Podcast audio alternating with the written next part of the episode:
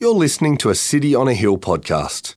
We'd love you to use and share this podcast, but please refrain from editing the content without permission from City on a Hill. If you'd like to know more about our church, or if you'd like to donate to the work of City on a Hill, please visit cityonahill.com.au. Then I came to the governors of the province beyond the river and gave them the king's letters. Now the king had sent me with officers of the army and horsemen. But when Sanballat the Horonite and Tobiah the Ammonite servant heard this, it displeased them greatly that someone had come to seek the welfare of the people of Israel. So I went to Jerusalem and was there three days. Then I arose in the night, I and a few men with me, and I told no one what my God had put into my heart to do for Jerusalem. There was no animal with me but the one on which I rode. I went out by night, by the valley gate to the dragon spring, and to the dung gate, and I inspected the walls of Jerusalem that were broken down, and its gates that had been destroyed by fire. Then I went on to the fountain gate and to the king's pool, but there was no room for the animal that was under me to pass. Then I went up in the night by the valley and inspected the wall and I turned back and entered by the valley gate and so returned. And the officials did not know where I had gone or what I was doing, and I had not yet told the Jews, the priests, the nobles, the officials, and the rest who were to do the work. Then I said to them, You see the trouble we are in, how Jerusalem lies in ruins with its gates burned.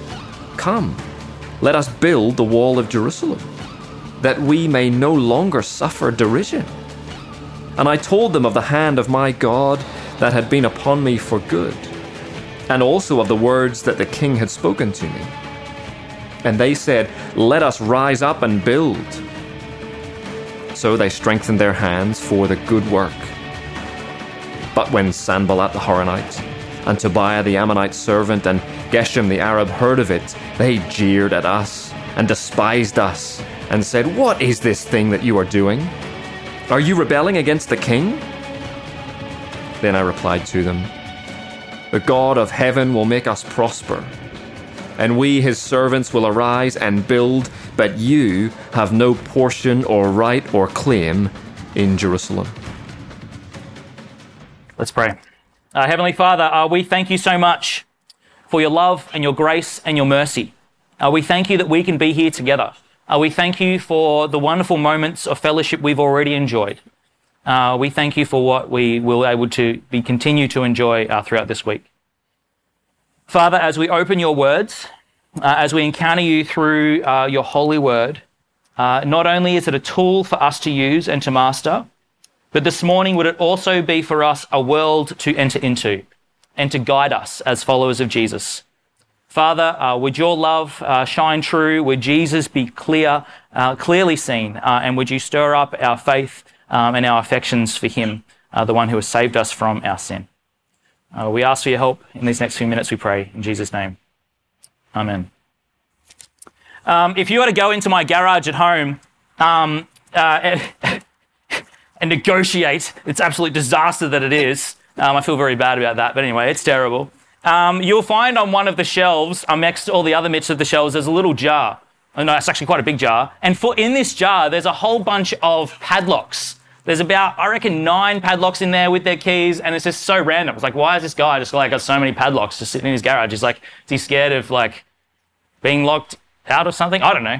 Anyway, uh, the reason I have all those padlocks is when I was in the army, uh, th- there was uh, you had to padlock everything. Like you had to lock it up and lock it away. Um, in the first three months of my training, like if something wasn't locked, like you get issued this this chest and that had to be locked. You had to have your doors on like your cupboards and everything. They had to be locked. Um, and it was to teach you this uh, concept of security, having to secure everything that you had. Um, and now it was a bit weird, like we were securing a spare pair of boots and an extra spare of clothes. Uh, but if it wasn't secure, if the corporal decided to do a room inspection, he'd walk past and he'd see there'd be no lock or an unlocked lock on there, then he would proceed to un- open it all up and throw it all over the room and be like, that is what you get for not holding to the security that we need to hold. Now, it was a trite example, But it was all about security, security, security. Because if you couldn't look after your shoes, then how on earth could we, could we, you know, entrust to you to be responsible for a weapon? You know, if you, you know, so I've still got all these padlocks left over from my time in the army. From and I don't, I don't lock anything, not much anymore. Probably my car uh, and my house uh, and my phone and my computer. And now I start by saying that this morning because Nehemiah was a man that knew a lot about security. Nehemiah's job as the cupbearer for the king, he was one where he was the access point to the king's very mouth, wasn't he? He was, uh, he, he, he, was, he was the man that provided a wall. He was the man that provided protection. He was a man whose very job, he would be the physical presence to protect the king from hurt. And by doing that, Nehemiah's protection and taking a sip of the wine or the milkshake or the lemonade, as we heard from JJ last week, uh, as, as he did that job, it also provided a place of safety and flourishing for the king because he could, he could rule and he could eat and he could do all of these things in the confidence that he was secure, couldn't he? So uh, it make, when I think about the person that Nehemiah was, trustworthy and loyal, and a man who was really big on security, it, it shouldn't come as a surprise to us when we see that as he goes back into Jerusalem and as he hears about what's happened to the walls at Jerusalem, it shouldn't surprise us that actually this man of security, he's worried that the walls and the gates that should supply security are broken down. And so Nehemiah asks permission from the king He's just like, I need to go back and I need to do something about the security for my people. And I need to do something about the security of the temple of the living God, the place of where God would meet his people, where his presence would, would dwell in to have that interaction with his people. So Nehemiah cared about the security for God and his people. He wanted his people to feel a sense of safety. He wanted his people to have again that, that wall around them and that, that mediated access into that community so that they could flourish, feel safe, and feel secure. Now,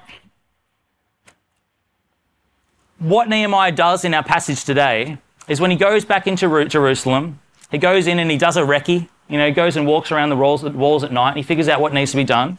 And the, what he's heard has happened, what he's heard has happened has actually happened.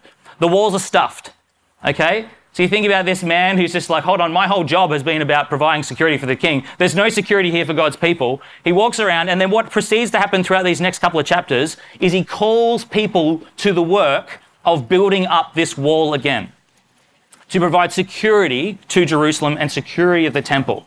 It's a really beautiful picture of what happens uh, when Nehemiah is able to call people to build. Um, it was great this morning. Uh, we were saying in the car, this is a moment where in the Bible, actually building walls unites people. it's like, oh, that's pretty cool, God. I like what you did there. But building walls has, is uniting God's people in this task for building up the walls for the protection of Jerusalem, for their security and for their safety within, within this place. Uh, now, you would see if you were to go home and read through the rest of chapter 3, everyone is at work on this building project. Everyone's involved. Like this is the grand designs footage, you know, where the, the cameraman's walking around and there's that cute little picture of like the kid who's just like got the hammer. He's like, oh, check me out, you know, and then he's going away. And then there's the mum on the grand designs project and she's just like, oh, well, I've got to be painting too. Got to, got to save the money. There's no one else that's going to do it. You know, everyone's getting involved. You know, the list there of all the, of all the types of people, as well as their normal job, they're all contributing to the building up of these walls. There's the rulers, there's the priests, there's the perfumers. Like, how cool is that? The perfumers. So it's like, what do you do? Oh, well, I make perfume for a living. Oh, great. Well, I definitely trust you with that nail gun. Um, there's the daughters, there's the governors, there's the merchants, and there's the goldsmiths.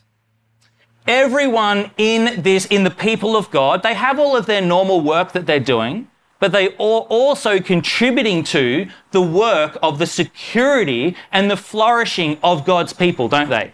Every one of God's people in this time, they're bivocational. There's a contributing to what's happening. And it, we see, if you were to read through this passage, the work that they're doing, it's, it's, it's, uh, it's locational to where they live. So Nehemiah, he, he um, delegates the little area that they're going to look after. And the area that they look after is the area that's closest to their home. You know, that we had a little bit at the end of our reading there um, of where people were fixing the certain walls and the certain gates. And it was the one that they lived next to, which, you know, if I was in Jerusalem at the time, I'd be like, oh, yeah, I'm buying into that. Um, the, the, the, gate that is closest to me, I want to work on that one because I don't trust Jono on the other side of Jerusalem to build the gate outside my place.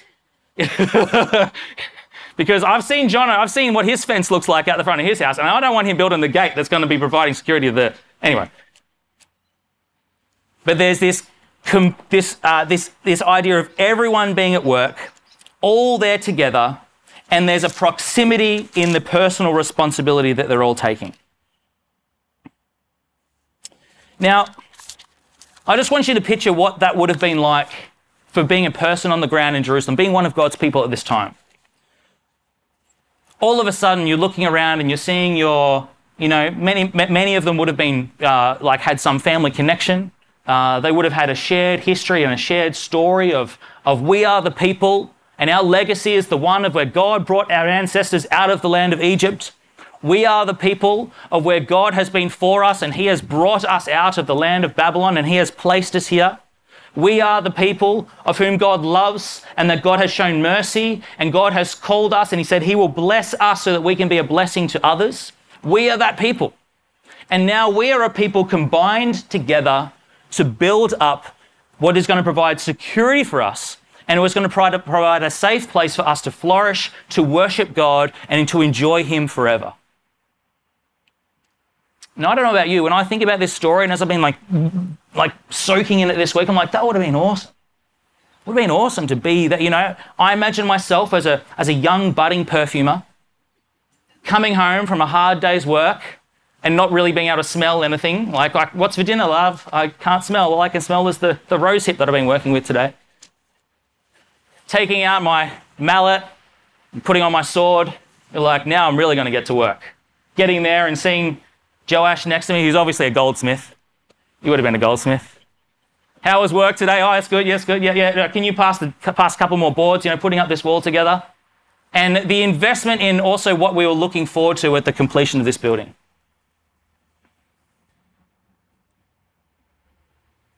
Now, I reckon that felt would have pretty. I reckon that would have felt pretty good at that time. I reckon it would have meant um, it would have meant a tightening and a closening of relationship I reckon it would have also meant a, a greater, uh, a, a, greater uh, love and enjoyment in what you were seeing God do in the collective attitude towards of, of His people. Now they're building a wall to keep people out. They're building gates to provide that access in, and the temple is in the center of it all. Now I want to ask today this, this security this collective nature of this community of people, uh, this, uh, this sense of camaraderie and this sense of being under the plan and within the presence of God with the temple just over there, is that something that is appealing to you?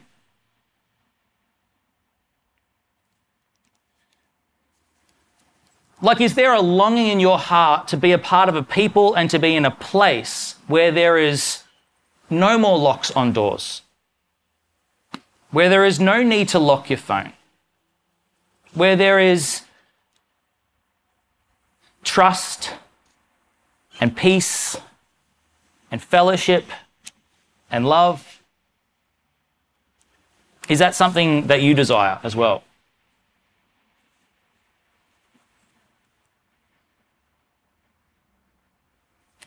As we think about this passage this morning and we think about the story that it lays out for us, I love how, as we dive into it and as we think about actually the gospel of Jesus Christ, this feeling and this sense in this moment right now that God's people would have felt, this desire that is deep down in, I think, of every human heart, it, it points to what is possible for this world. And it points to the good news of Jesus Christ, of what God has done in this world. You see, see, what if, what if I was to tell you What if I was to tell you that this story of a physical wall and physical gates that promoted safety and access and flourishing uh, you know, what if I told you that it was a, a pointer and a picture towards a new and better story where we have protection and a place of flourishing in a community with God also?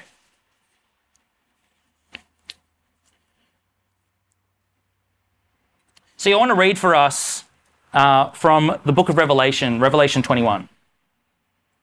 And it's also going to talk about another city.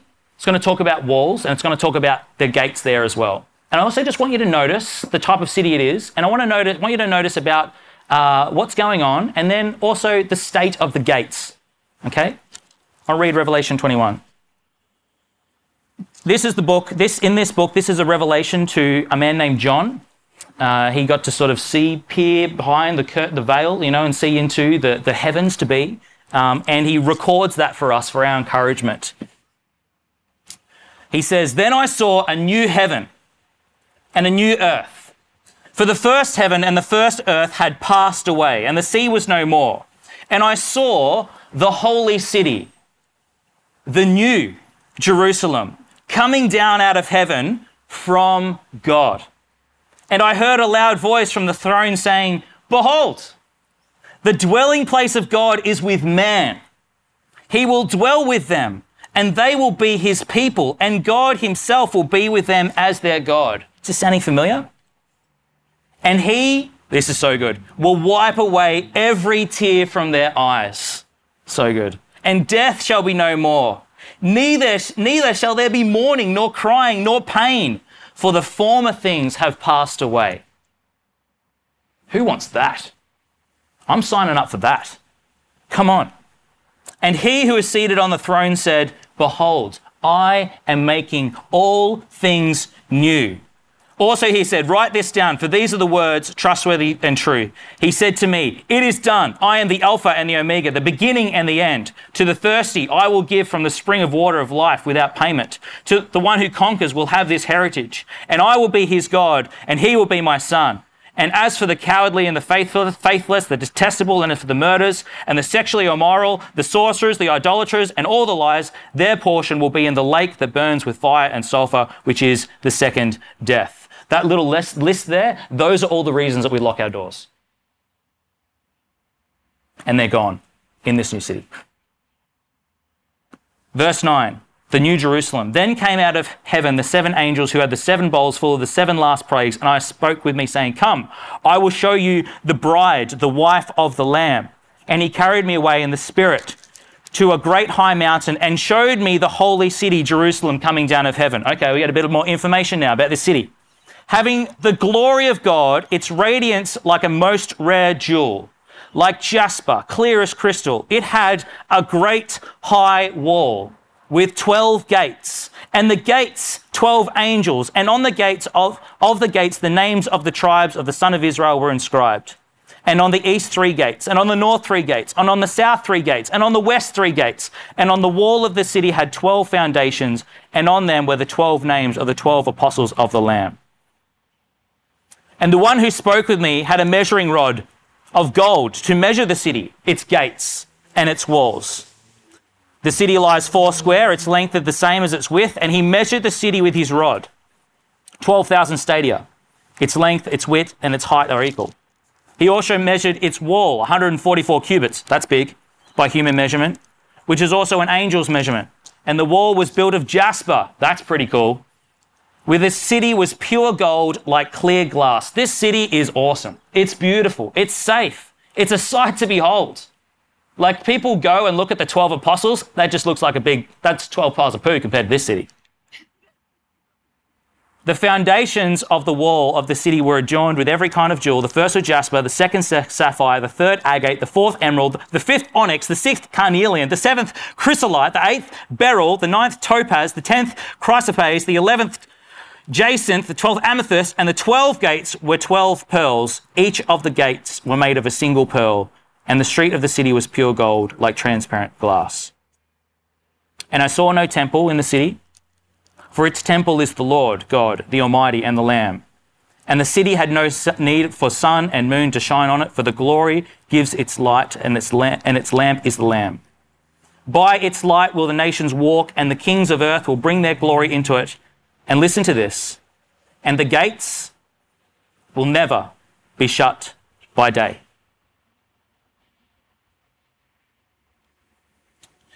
You know the deep longing in your heart for a place to live and a place to dwell that is safe and secure and beautiful and warm and accessible, where there's no more crying or pain or sickness or death. That is this place. That is this place. That is what is at the deep corners of your heart that you long for. That is what is at the heart of everyone across the Surf Coast, Armstrong Creek, and Mount Duneed. It is. People try and find that beauty of the city somewhere in that life. People find they try to find the security of that city somewhere in their life with something. But there's a problem, isn't there? In a place that is so beautiful and so cherishable and so wonderful, where the presence of God dwells, how do we get in?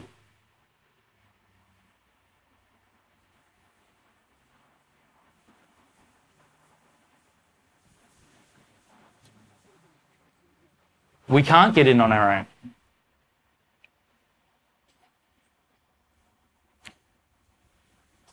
The gates that are open, there's still someone that is guarding that gate, guarding the presence of the living God. And while you and me are stained with the deceitfulness of sin, we're not waltzing into that city on our own. And there's no amount of good works, there's no amount of giving to the poor, there's no amount of recycling that is going to put us in a right state so that we can stand before a holy God and enter into this place of joy. The only way that we get into that city is if we get an invitation and, and if God cleans us up and gives us the clothes to wear to wear in it.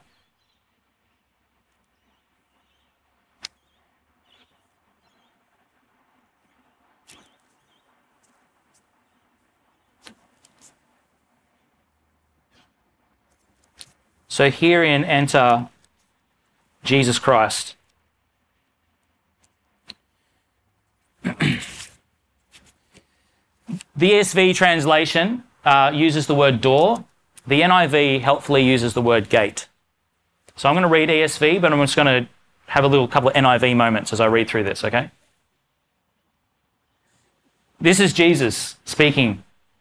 Truly I say to you, he who does not enter the sheepfold by the gate, but climbs in by another way, is a man, is a thief and a robber. But he enters, but he, but he who enters by the gate is the shepherd of the sheep. To him the gatekeeper opens. The sheep hear his voice, and he calls his own sheep by name and leads them out. Sounds like an invitation from the good shepherd, doesn't it? When he has brought out all of his own, he goes before them. And the sheep follow him, for they know his voice. A stranger they will not follow, but they will flee from him, for they do not know the voice of strangers. This figure of speech Jesus used with them, but they did not understand what he was saying. So Jesus again said to them, like, come on, guys. Truly, truly, I say to you, I am the gate of the sheep. All who come before me are thieves and robbers, but the sheep did not listen to them. I am the gate. If anyone enters by me, he will be saved and will go in and out and find pasture. Jesus says, I am the gate. Anyone who enters by me, he or she will be saved and will go in and out and find pasture. Jesus says, I am the gate. Anyone who enters by me, he will be saved and will go in and out and find pasture. Do you want to enter into this city? You've got to go through the gate, which is Jesus Christ. You've got to go to Jesus. Jesus, who says, goes on to say, I am the way and the truth and the life. No one comes to the Father except through me.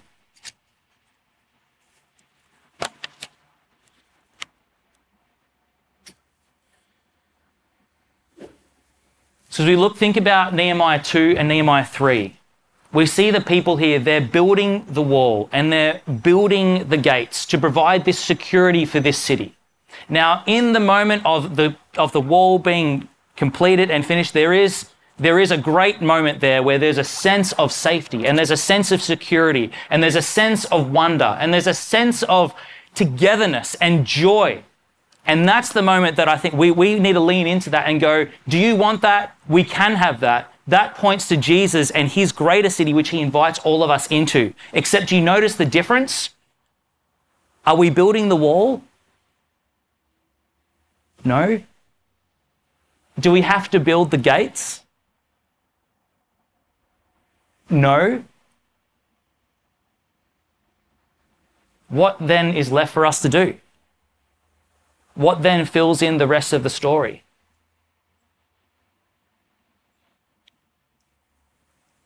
We see this city, it's, it's the next city to come, isn't it? It's our eternal hope.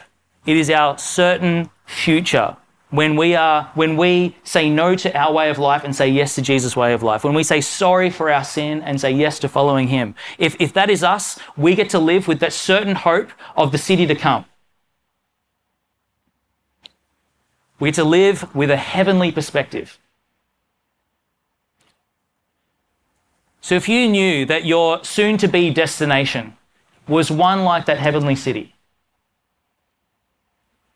if you like, if you had a holiday coming up, say, say next week,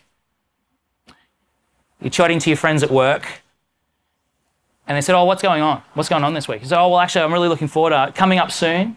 Got a holiday with some friends, some good friends, and uh, yeah, we're going to this really awesome place.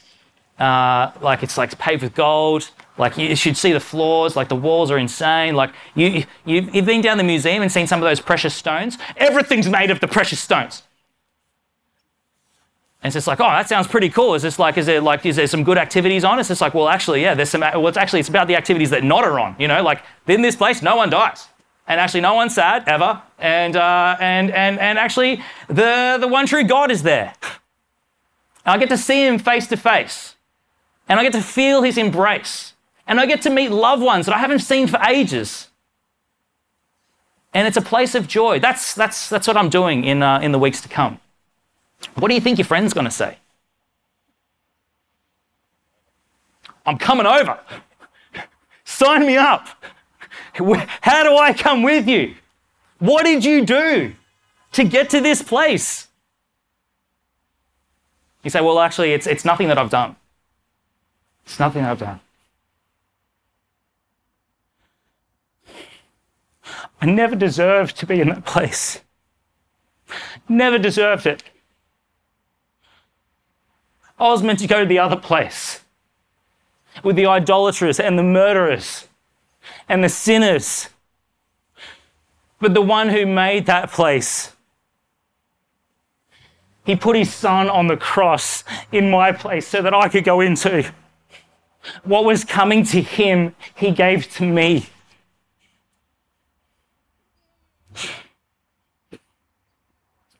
So I want to tell you, friend, you can come to this place. But it means a change now. It means saying sorry for all the stuff that you know that you shouldn't have done. And it means accepting the Father's forgiveness because He loves you. He makes that place because He loves you and He invites you in. But the only way that I can go is if I'm holding on to Jesus Christ, who's going to lead me in, who I'm going to be holding hands with. And I stand at that gate and I don't go, it's not because I made the gate, it's not because I made the wall, it's not because of anything that I've done, it's because of His love. And He walks me across the threshold.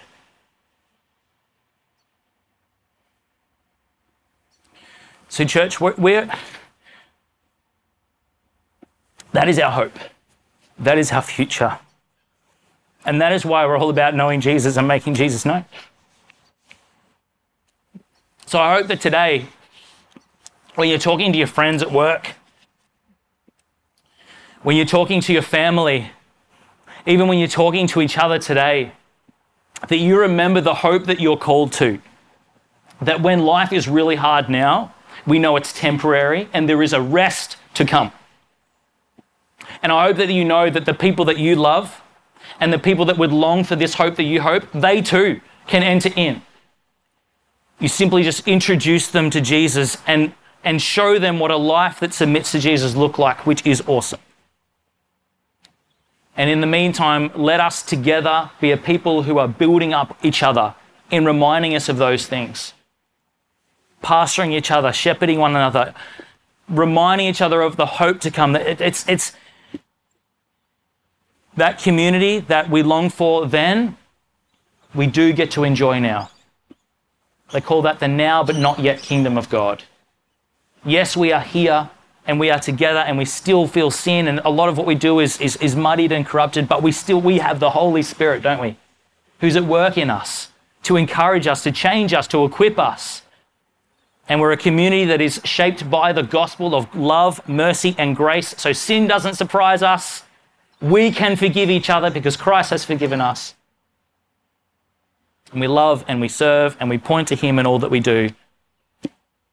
And that's what I've been thinking about as I've read Nehemiah 2 and 3 this week. So let's pray. Heavenly Father, we thank you so much for your love and your grace and your mercy. Uh, be with us this day to remember the hope that you've called us to and let it be real. Give us a greater love and a greater hope for you. In Jesus' name we pray. Amen.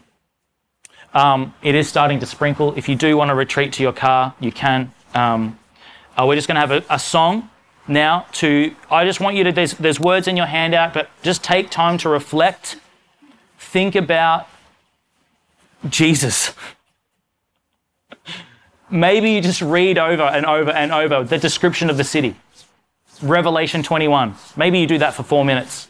Maybe you read over john 10 the jesus the good shepherd who lays his life down for the sheep so the sheep can enter in.